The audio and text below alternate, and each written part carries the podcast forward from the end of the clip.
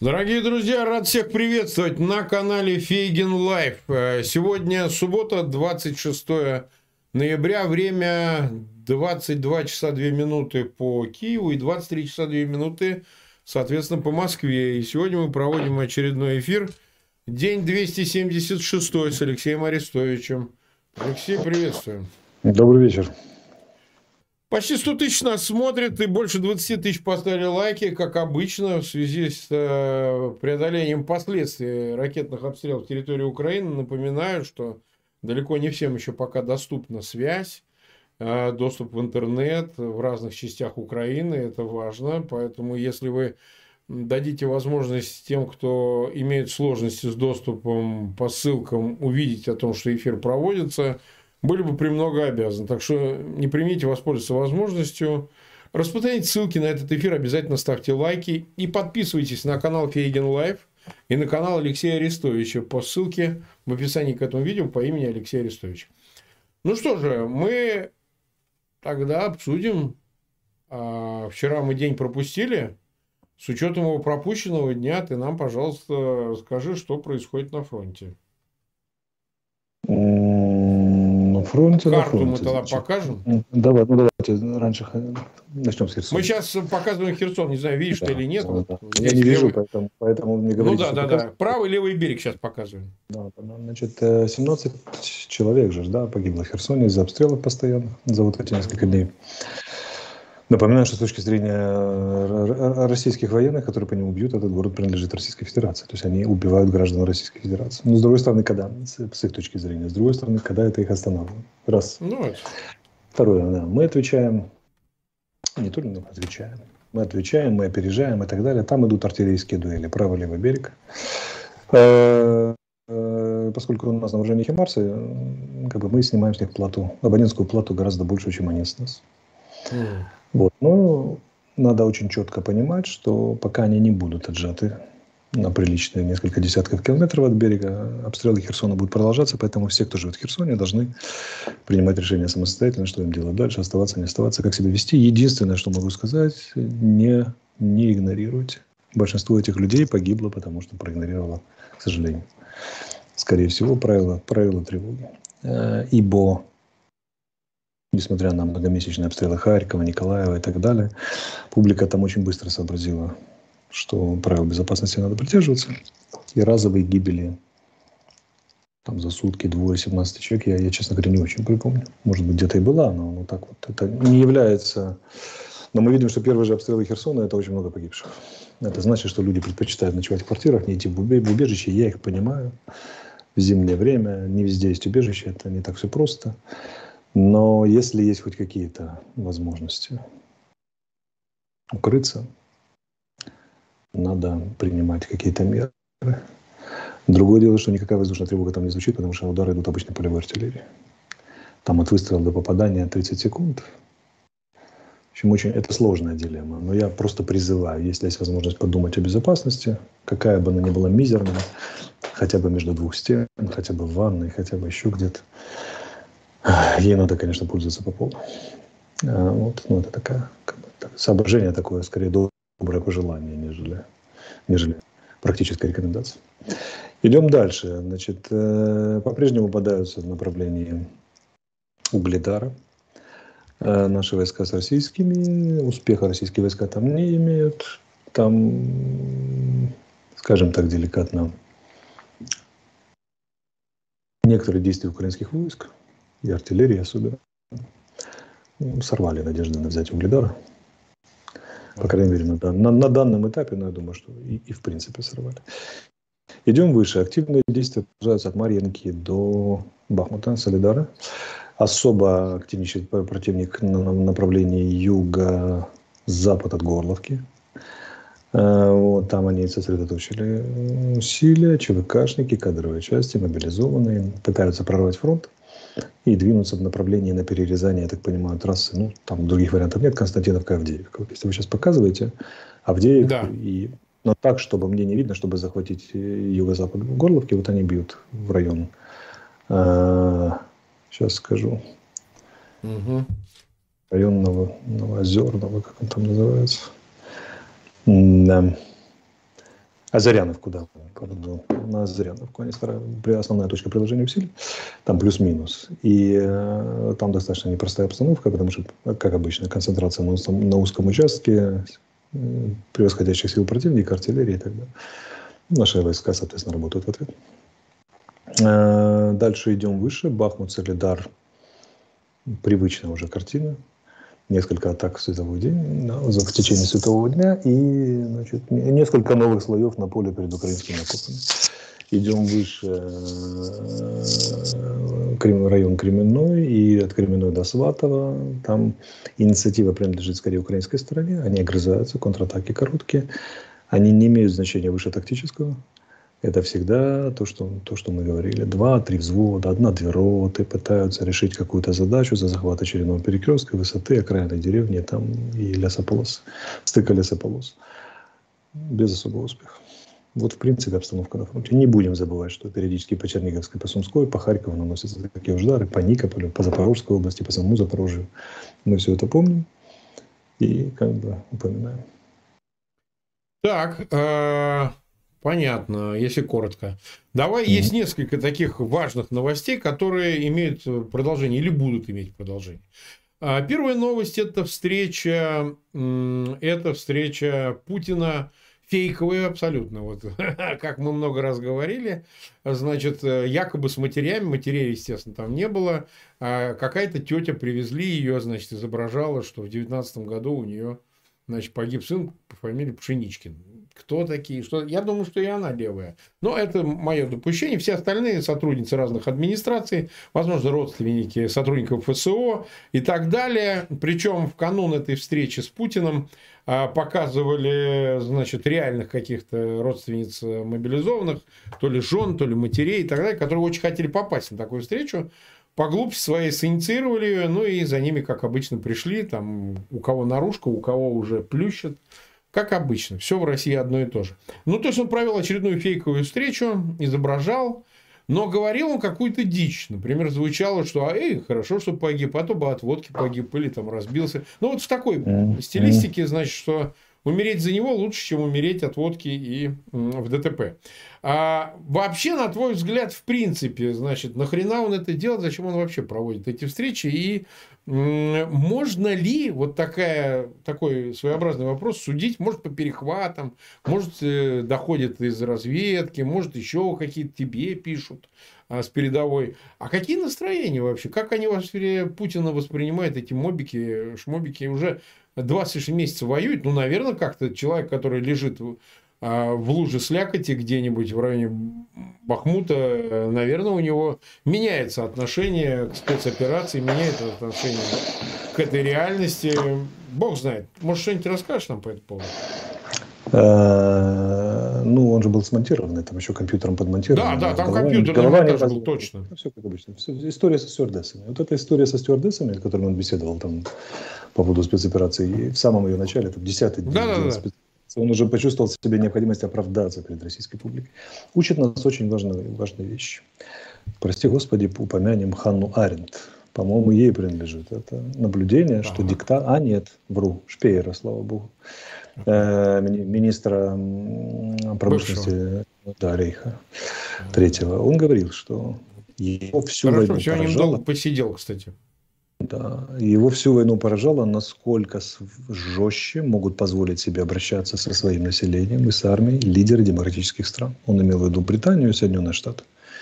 Загнать в 3-4 смену на завод – не вопрос. Мобилизовать – не вопрос. Направить туда – не вопрос. Непопулярные меры – не вопрос. Карточная система – не вопрос. Сдача золота – не вопрос. Там всякое такое и так далее. Гитлер, он говорил, и Сталин, соответственно, не могут позволить себе и десятой доли того. И он обвиняет в своих воспоминаниях Гитлера, что он недостаточно жестко проводил политику в Германии, политику индустриализации. Все остальное. Напоминаем, что немецкие заводы переходили военные на вторую смену, начали переходить в конце 1944 года. До этого они в одну смену работали. А на третью только в конце марта, по-моему, там некоторые успели перейти, там, в начале марта и так далее. И это правда. Ну, это пресловутые пушки и масло, помнишь, они говорили? Да. Одно из основных... иллюзий, существующих в общественном сознании в отношении авторитарных, тоталитарных режимов, заключается в том, что люди думают, что там все по мановению вождя все случается. Безусловно. Но это же предполагает и очень обратную сильную связь вождя от этих самых масс, которыми он мановеет. И диктаторы очень сильно зависят от настроения населения. Поэтому он и выходит периодически на фейковые встречи с фейковыми стюардессами, не отражающимися в графинах, и фейковыми матерями. Вот для того, чтобы, так сказать, и вот эти вот периодически его были довоенные еще, каждые там 2-3 месяца он проводил ответы на вопросы зрителей, простых там, журналистов и так далее, чтобы создать смычку и иллюзию смычки, диктатор с народом и реализует его чаяние. Главный принцип их, если ты хочешь вести народ за собой, ты должен идти за народом. Поэтому и так работает мощная машина пропаганды, чтобы создать у народа, то есть она работает как двойной рычаг. Сначала, если ты диктатор чего-то хочет, нужно создать соответствующее настроение народа, и потом именем народа это осуществлять. Или хотя бы провозгласить, но для этого надо иметь минимальное основание, например, фейковый сюжет на телевидении. И вот это желание говорить от имени народа в данном случае коснулось проблем мобилизации. Это означает, что сигнал о неблагополучии мобилизации, неблагополучии того, что происходит с мобилизованным, достигли до такого уровня в Кремле, что их невозможно игнорировать. И вышел их решать лично великий вождь и учитель. Потому что до этого мог отбрехаться. Если бы сигналы были чуть меньше уровня, мог бы отбрехиваться вооруженные силы, могли бы свалить, как всегда, на Министерство обороны, как они любят делать. Песков говорит, это не наше дело, это Министерство обороны. Если понадобился вождь, значит сигналы крайне неблагополучны. А кроме того, это может означать, что на пороге новая волна мобилизации. И надо, как сказать, показать, что с предыдущей все хорошо. А у меня вопрос. У этой мамы сын погиб, даже если это правда, в 19 году где? Простите. Ведь согласно современной российской историографии, война началась только 24... Участие российских вооруженных сил началось только 24 февраля 2022 года. А до этого отчаянно сражались так называемые войска, так называемых ЛНР, ДНР. Да, и России там и близко не было, и она пришла 24-го, чтобы нам показать. Где же погиб сын в 19 году? Они же это не обозначали. Для них важно... Вот мамаша, вот сынок фотографии, и все. А у нас вопрос, да, где он погиб, в составе какого подразделения, что он делал, и так далее.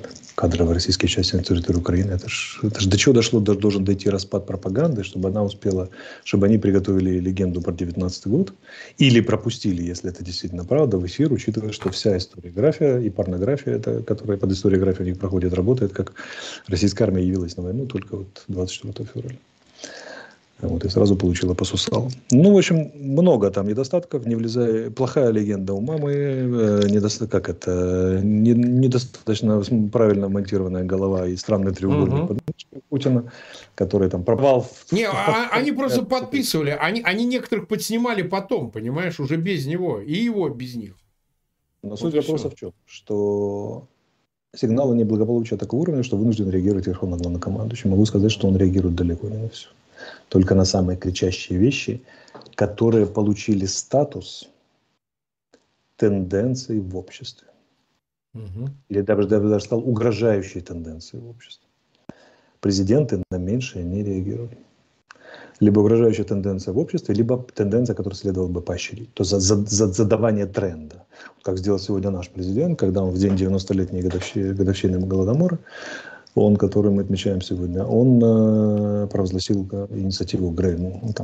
Не допустим голода в других странах. И Украина собирается в более 60 стран поставлять зерно мира, которые под угрозой находятся. И международная встреча была, представительные гости и так далее. Так вот, президент — это либо задавание нового тренда в политике, либо реагирование на очень острые и неприятные тренды. Мы имеем это дело. В этом фейковой встрече с матерями мобилизованных показывает, насколько неблагополучная ситуация.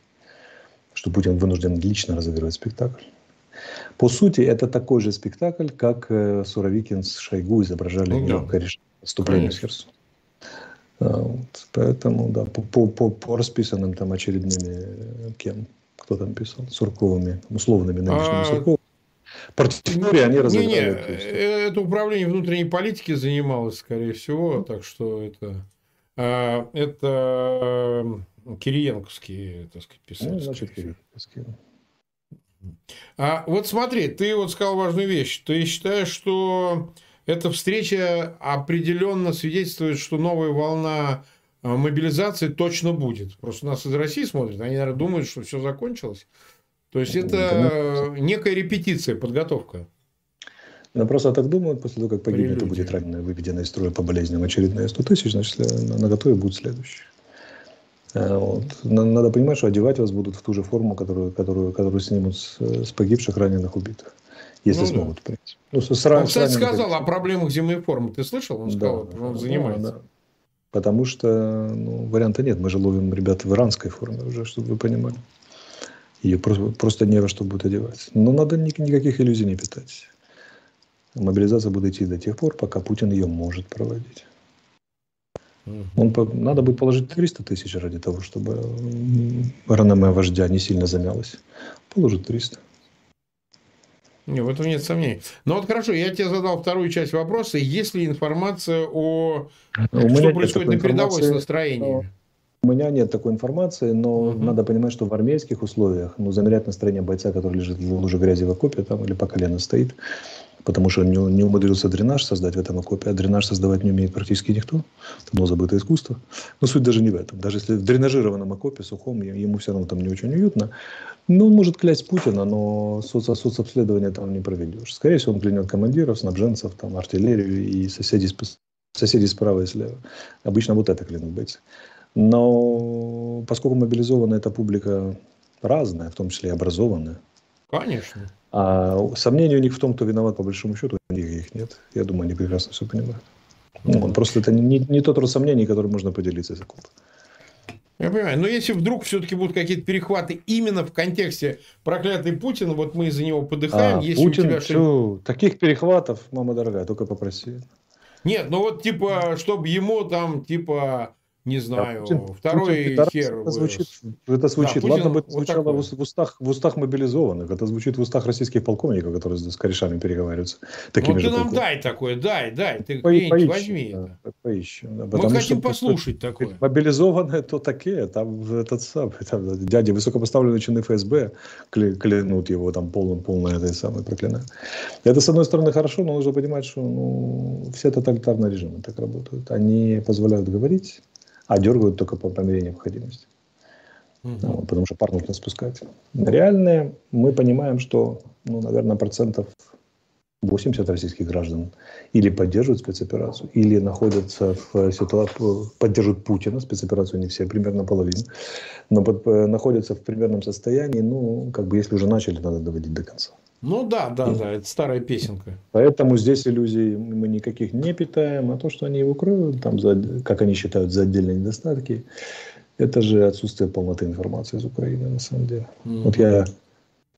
Я встречался недавно с несколькими российскими гражданами, учитывая, что я был в поездке в Европе, по натовским делам, параллельно повстречался с оппозицией и так далее, и так далее. Вот даже люди, которые искренне ненавидят Путина, они до конца не верят в то, что когда им расскажешь про Бучу, про Херсон, про Изюм, они говорят, трудно поверить. Мы же объективные, взрослые, трезвые люди. Знаешь, вообще, я им сказал очень замечательную вещь. Есть люди, которые на фоне всех этих событий любят козырять трезвостью, так называемой. Мы типа трезвые политики, давайте... Трезвость показывает, что нам нужно договориться, что нужно трезвые оценки, что нужно трезво проверить сигналы из Бучи, трезво проверить сигналы из Изюма, трезво проверить... В общем, все трезвые. Так вот, для трезвых в аду приготовлена особая сковородка. Я хочу вам сказать. Я не знаю, с кем-то там из оппозиции встречался. Это какие-то... это такие не публичные люди, скажем. Более деятельные, скажем. Так вот, да. Они такие считают, что мы мы трезвые. Призывают к трезвой оценке и к трезвым политикам. Трезвость заключается в том, что они говорят, конечно, Буча, наверное, несколько гражданских убили, но остальных же вы там трупы разложили вдоль улиц, правильно, там вынесли, чтобы снять. Я не знаю, с кем ты встречаешься, ты не с теми встречаешься, мне кажется. Они, это не моя инициатива, это те россияне, которых мне подвели иностранцы.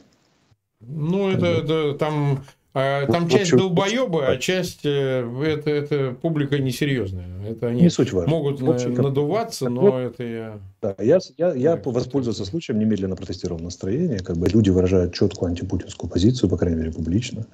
Там они осуждают эту войну, они считают, что Россия должна выплатить репарации, вернуть Крым и так далее, и так далее. Но вот относительно реального содержания они сидят точно в такой же информационной как бы пузырьке, который... переотражает одни и те же смыслы внутрь. Вот пример. Люди в Изюме имели доступ к интернету. С перебоями, но имели. Когда мы освободили Изюм, что мы обнаружили? Мы обнаружили, что публика ничего не слышала про Бучу. Угу. Просто не знают, что она существует. На 6-й месяц после Бучи. Там до 7-й и так далее. Мы переоцениваем всеобщую информированность. Нам кажется, что если вот эта штука есть у человека, он имеет полноту информации, он может позицию выбирать, но полнота информации у него есть. Так вот, сами факты без наполнения содержания эмоциональной ценностной краской не играют никакую роль. А эмоциональная ценностная краска, она как раз является предметом наиболее спорным, я бы сказал, на который со всех сторон все хотят оказывать воздействие. Один и тот же факт может быть по-разному. И это к вопросу о том, заняты мы ли тут с тобой общественно полезным трудом, производим ли мы это. Уж поверь, производим, потому что если бы не было таких дел, то, что делаем мы и делают многие другие люди, то, в принципе, ситуация была бы очень тяжелая. Сами иностранцы оценивают это все. Ну, вот там ты говоришь с ними. Это, между прочим, не гражданские люди, мягко скажем. Они имеют полноту информации. Вот они говорят... Ну, они же не специально убивают. Это, наверное, эксцесс войны, эксцесс исполнителя. А какие у вас доказательства, что это системная политика, которую проводят россияне? Алексей, вы романтик. Давайте давать трезвые оценки. Я побыл среди этих специалистов по трезвым оценкам, я, конечно... Как бы, да, и так далее. Да, это понятно. Это эксцесс отдельных исполнителей. Я говорю, 93 трупа в подвалах Херсонского управления с пытками. Полиция национальная, где их там нашли, уже сейчас точно не помню. И это, говорю, центр города. Вы же понимаете, что их запытали в центре города. Представьте, что на окраинах, в промзонах, там, да, где в сельской местности, в малых городах и так далее. Ну, это, говорят, это вот конкретные там негодяи исполнители, да, мы в это можем поверить, но чтобы российская армия в целом или государство проводило такую политику, по-моему, вы преувеличиваете, Алексей. И вот это то, с чем приходится постоянно бороться. Это то, что приходится постоянно прояснять. Поэтому что творится в России, даже в головах людей, которые трезвые все понимают, ну, подвалом этой пропаганды, это же, вот я специально привел пример людей, живущих в Европе, да, вот теперь что внутри. Им очень трудно часто верно оценивать просто происходящее. Вот. И многие люди выражают примерно вот такое настроение. Да, мы осуждаем, да, война несправедлива, да, война, значит, куча военных преступлений с нашей стороны, да, бомбим гражданских, но все-таки ее нужно доводить до конца. Потому что, если начали, надо доводить до конца. А что же это получается? Россия проиграет? Это же репарации платить? Это же как бы шоу. Где это видано? И так далее, и так далее. И вот эти люди, на самом деле, являются наиболее полной опорой режима. Куда более полной, чем ура-патриоты, которые кричат, что там, ну, вперед, значит, задавим там, и так далее. Потому что именно они его молчаливым согласием легитимизируют и укрепляют. И дают Путину и дальше усиливать воздействие на войну, и дальше, вернее, проводить мобилизацию, и дальше реализовывать эту политику. Вот сыновья таких мам и гибнут под эти разговоры или молчаливое согласие о том, что, ну, если уж начали, надо доводить до конца, понятно, что мы делаем, или как многие артисты российские говорят, но вот они даже публично говорятся, ну да, мы понимаем, что мы херню творим, но все-таки же я за Россию, это же вот, как бы, ну как, я не могу предать свою родину, да? Вот такого рода рефрены идут, и это самое страшное. Потому что ура, патриоты, с ними все понятно. Как бы, да, они ждут, когда вождь оступится, чтобы с удовольствием променять его на следующего вождя. Как бы, да. Это публика, которая все равно какой вождь, но я вот в принципе за все хорошее против всего плохого. Как бы, да, вот это, а хорошее в данном случае это наша российская легитимность, наш российский суверенитет, наши российские, как бы, что там, право быть. И вот это вот такое, и подведение философской базы, да, там, которая обязательно на третьем раунде закончится разговором про катехон и противостояние антихристу и вот безбожному ЛГБТ-сообществу, да, это, конечно, как бы, в головах даже и на языках даже самых умных людей. Поэтому ситуация непростая. Ясно. 313 тысяч нас смотрят, где-то около под 90 тысяч поставили лайки. Я благодарю всех, кто тратит сегодня субботний вечер на то, чтобы побыть с нами. Отведенное время, тем не менее, прошу, пожалуйста, ссылки, напоминаю тем, кто присоединился, а присоединился еще больше 150 тысяч, пожалуйста, не забывайте, ссылки на этот эфир очень важны для того, чтобы и другие, те, кто еще не присоединился или посмотрят чуть позже, они узнают о том, что эфир состоялся. Так что не примените воспользоваться возможностью. Может быть, пошлете по мессенджеру каким-то своим друзьям, приятелям и в Украине, и в России. Обязательно подписывайтесь на канал Фейгин Лайв. Мы вышли на последние 10 тысяч к 2 миллионам подписчиков. От вас зависит, те, кто нас продолжает смотреть без подписки, как быстро нам удастся форсировать эту границу. Так что подписывайтесь, подписывайтесь. И на канал Алексея Арестовича тоже. Ну что, вот смотри, мы 26 минут в эфире, у нас есть судьбоносная новость, которую вот не зря мы обсуждали Беларусь в течение нескольких дней под разными предлогами. Мне даже тут высказывали, хрен ли вы трясете, вот нападение севера. Но вот резко умирает Макей.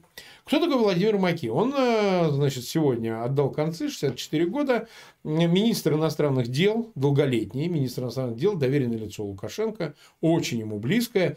Во многом политика петляния реализовывалась такими, как Макей. Вот это важно понять. Он скорее занимал западное направление, им занимался, да, сам Лукашенко брал на себя отношения с Москвой.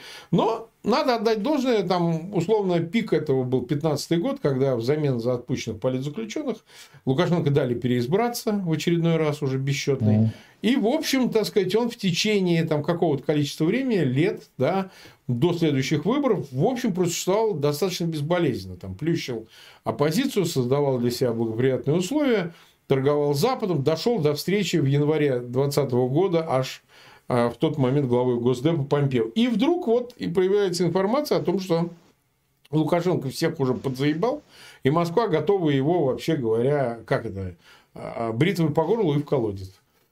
И на фоне этих предположений вдруг резко умирает Макей, который еще вчера, как утверждают его на разных каналах, значит, белорусских официоз, еще строил планы, был веселенький, и вот сегодня, значит, помер. Я согласен, что мы не можем знать все. Ну, откуда мы знаем, убили, не убили и так далее. Но в контексте событий, как ты это оцениваешь, в принципе, ослабится ли положение Лукашенко от этого? И без того зыбкие договоренности с Западом. Они там, попытка их делалась с Макеем. А тайные переговоры с Киевом, что мы там не хотим нападать, но нас заставляют. А это, значит, выворачивание из-под давления Москвы, чтобы завести белорусскую армию с севера и так далее. Как это все в контексте этой смерти можно оценить? Давай, что ты думаешь? Так, ну, я не верю, во-первых, в предупреждения никакие, прямо скажем. Что его прибили, чтобы показать, чего ты. Да, потому что когда хотят убить, не предупреждают обычно. Ну да, сразу убивают, я согласен. Да. Смысл предупреждать, чтобы человек усилил себе охрану, и тебе сразу труднее стало его убивать. Согласен, да, конечно. Какие возможности у Лукашенко по усилению своей охраны? Значительные. Ну, то есть тебе было трудно убивать условно на 25%, а теперь после предупреждения на 380% будет сложнее. Какой дурак так действует? Скажите, пожалуйста. Хотели бы убивать, убили бы сразу Лукашенко. Все эти предупреждения — это ни о чем. Второе. Ну, всегда хочется накрутить конспирологию. Но жизнь состоит из такого количества самых странных совпадений, что человек вполне мог умереть сам. Вполне. А мы уже там, ну вот, западный вектор в Беларуси поломан, там и так далее, и так далее. Лукашенко больше власти России. Против таких пикейных этих самых я против. Я знаю, что многие комментаторы побежали по этой дорожке, но я не побегу, пока мне не докажут, что его убили преднамеренно. Другое дело, о последствиях мы можем говорить. Последствия, я же тебя спросил, что будет теперь. Мы-то с тобой, слава богу, не такие комментаторы. Да. Так вот, вопрос о последствиях. Последствия заключаются в том, что мы сейчас посмотрим на назначения, которые произойдут в Беларуси, новые. Потому что, во-первых, где-то нужно нового министра брать. Правильно? Ну, сейчас это очень непросто. Да, не просто. У него там, мягко говоря, кадровый голод. Как бы, да. Кто будет этим министром, какой у него бэкграунд, какую группировку вокруг Лукашенко он будет представлять, какую политику проводить там и так далее. Мы посмотрим. Макей был, да, непростой человек. Он один из немногих системных игроков. Он не только государственной деятельностью занимался. Он создавал целый пул лояльных НГОшек себе. Там, да, лавировал, да, и пользовался определенным вниманием на Западе и на Востоке, китайский вектор, там, европейский вектор и прочее, прочее. Сможет ли новый игрок так делать, неизвестно. Более того, он делал невероятную вещь. Он сохранял определенную независимость МИДа от самого Лукашенко, от его администрации. Он проводил политику. То есть это он представитель одной из 5 крупных группировок, которые танцуют вокруг Лукашенко. Как там сейчас это произойдет, смещение, это надо смотреть. Вот. А вот, да, поэтому я бы избегал конспирологии относительно Макея, убили, чтобы вот это. А вот что произойдет после его смерти, посмотрим. Но я не думаю, что такую социосистему, как Беларусь, и проводимую ей политики, может изменить смерть даже очень одного, даже очень значимого человека, если это не смерть Лукашенко. Увы, так устроена аппаратная борьба, что и даже такой министр, даже представитель партии лавирующих, ну, значимых изменений в международном положении Беларуси не произведет его смерть. Да, вот. Поэтому... Ну, как-то так. То есть этот сюжет любопытно было бы покрутить, если бы нам доказали, что горносельство. Тогда да. Но даже тогда, какое именно это мероприятие? Это персонально Макея грохнули за что-то, там тогда, в том случае, если его, если смерть насильственная. Или это убивали целое направление белорусской политики. Поэтому здесь нужно быть очень аккуратным. А вот такие скачки с ветер подул, это означает, что во Вселенной переменился ход вещей. Я никогда не сторонник таких быстрых скачков в анализе, как бы в анализе и оценках. Дайте факты, на фактах строить предположение. Что касается перемен, да, мы их отследим и обязательно прокомментируем.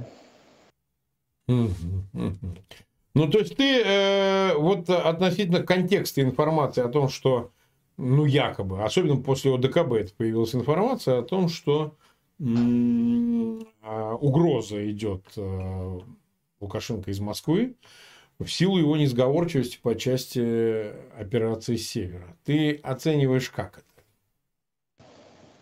Так, угрозы Лукашенко из Москвы идут последние 20 лет. Ну, Беларусь, сейчас война, сейчас более серьезный вопрос. Да, Беларусь это оккупированная территория. Я ее иначе не жалею там. Нежели как оккупированную часть Херсонской области, например, не воспринимали, Луганской, Донецкой. Она оккупирована 22 года. Там у оккупантов есть, так получилось, резвый такой местный гауляйтер этой территории, который присвоил себе статус президента, осуществляет эффективное управление этой территорией и находится в сложных созависимых отношениях, кстати, с оккупационными войсками, ну и который допустил оккупацию, на самом деле, боясь собственного народа.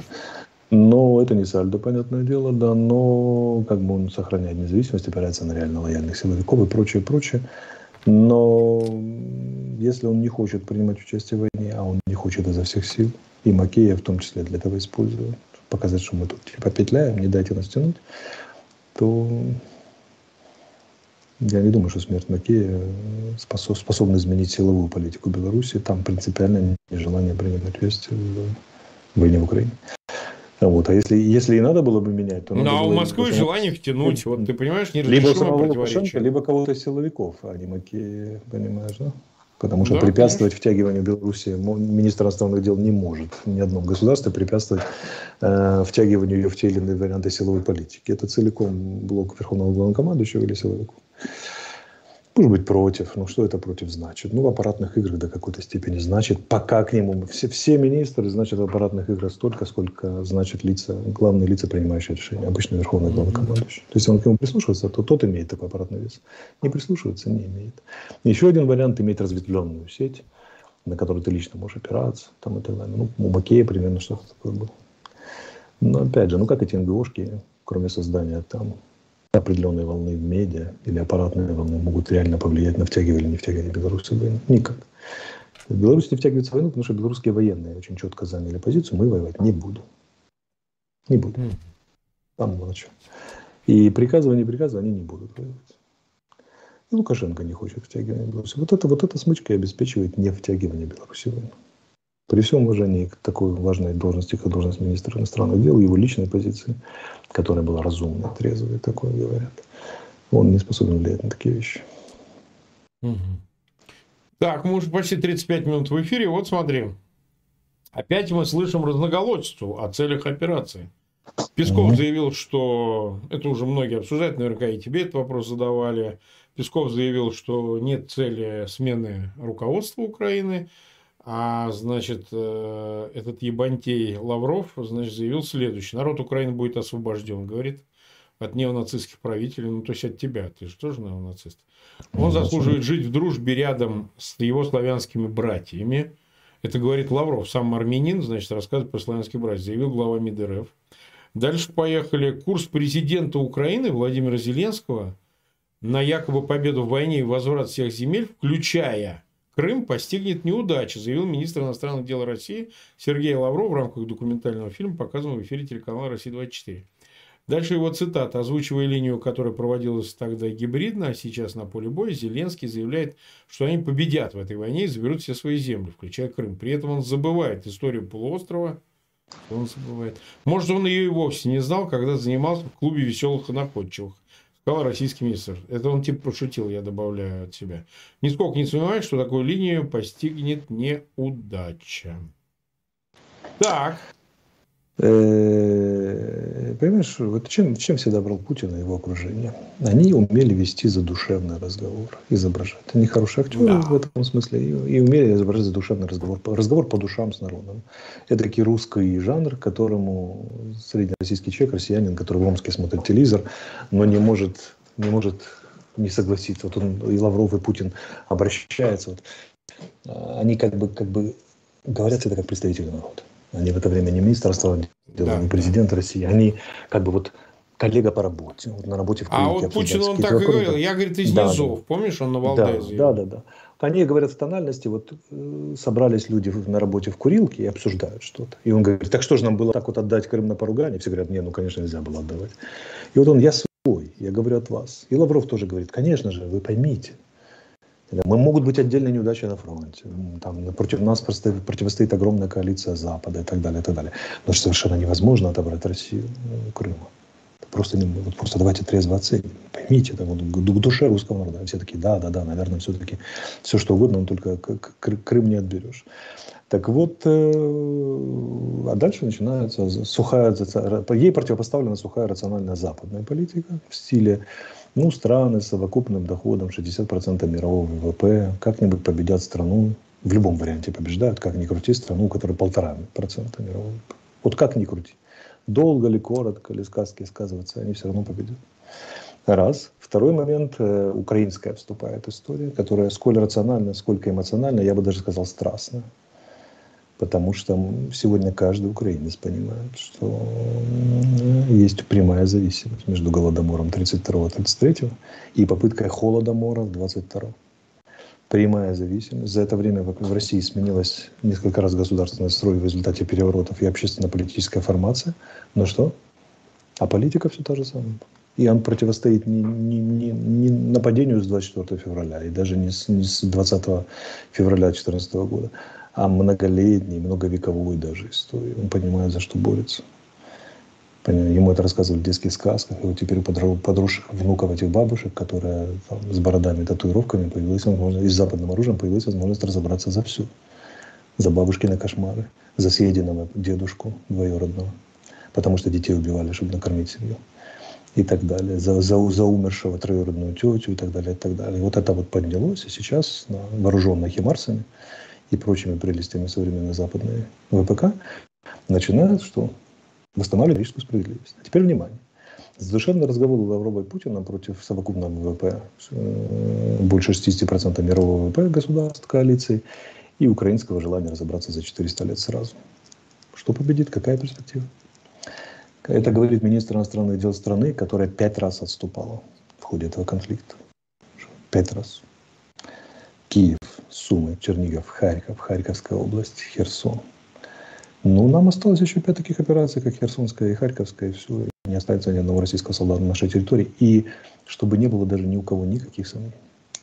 Сейчас фаза, когда Путин и Лавров торгуются за цену поражения.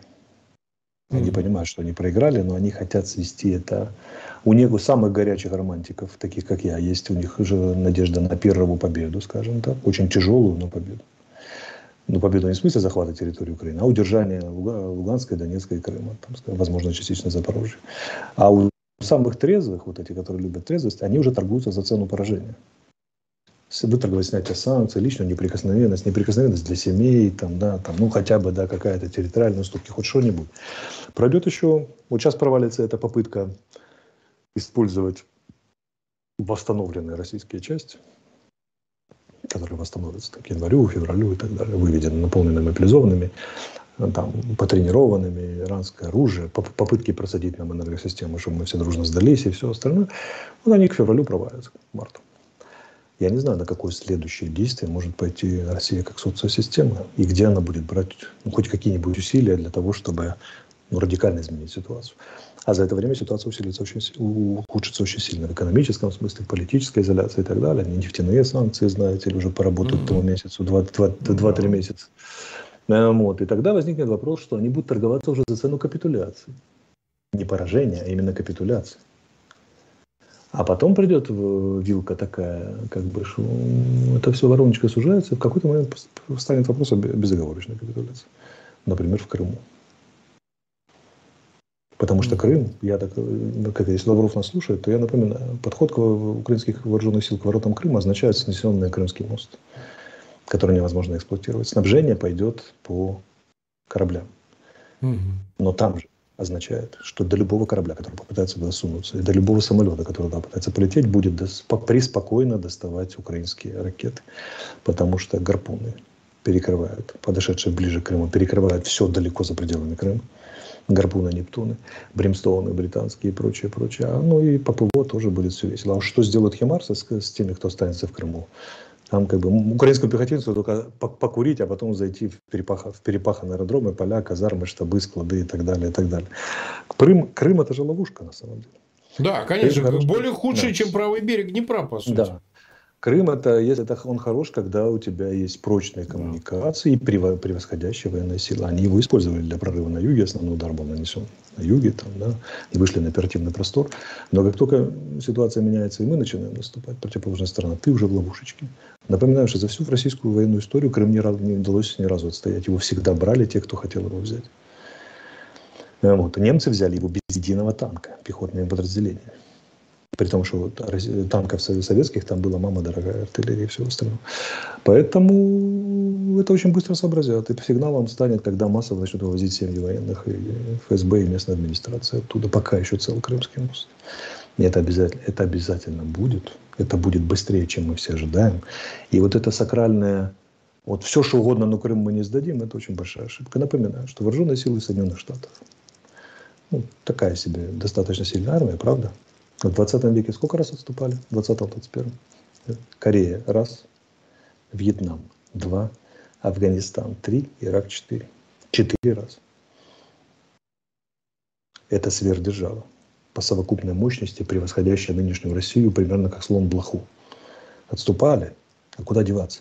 Ну, хотя не отступали, уходили. Точнее. Уходили, да. Хотя разговоров было про применение ядерного оружия во Вьетнаме, в Корее было же очень-очень много. И тогда это было гораздо легче, потому что сравнили недавно, ну, по крайней мере, в Корее применили ядерное оружие против Японии, и что? И, в принципе, носителей не было у Советского Союза еще, или большого количества ядерного оружия. Он как-то там ответил за эту Корею. И Китай там не мог, у Китая не было ядерного оружия и так далее, применяя себе на здоровье. Но и то на Макнамару сочли сумасшедшим и сказали, что да, не будем этого делать, сами американские политики. Поэтому хорошо ли, плохо ли, но российская армия уйдет. И чем быстрее, из Крыма в том числе, если не в первую очередь, чем быстрее привыкнет Лавров к этой мысли и приучит дорогих соотечественников, тем меньше будет шока. И тем меньше будет ответственности на самом Лаврове. И я думаю, что Лавров произносит эти слова, так сказать, нет хорошей жизни. Он же за 7 лет умудрился ни разу не побывать в оккупированном Крыму, понимая, что ему это не нужно, как карьерному дипломату. То когда его силой туда запихнули, он выдал свое очередное дебилы, блядь, знаменитое там или что-то такое, когда его запихнули в ответ на крымскую платформу, которую мы провели еще до войны, в 21 году. Так вот, сила. Я подозреваю, что в этом фильме он тоже снимался «Нет хорошей жизни».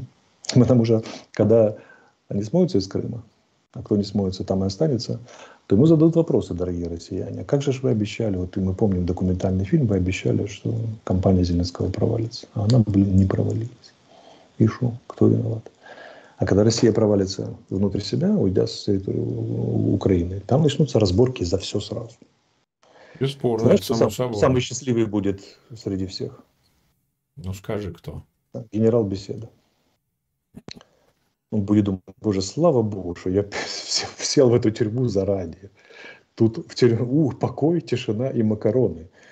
А вот там то, что 93-й год, эти 3 дня покажутся детским садом.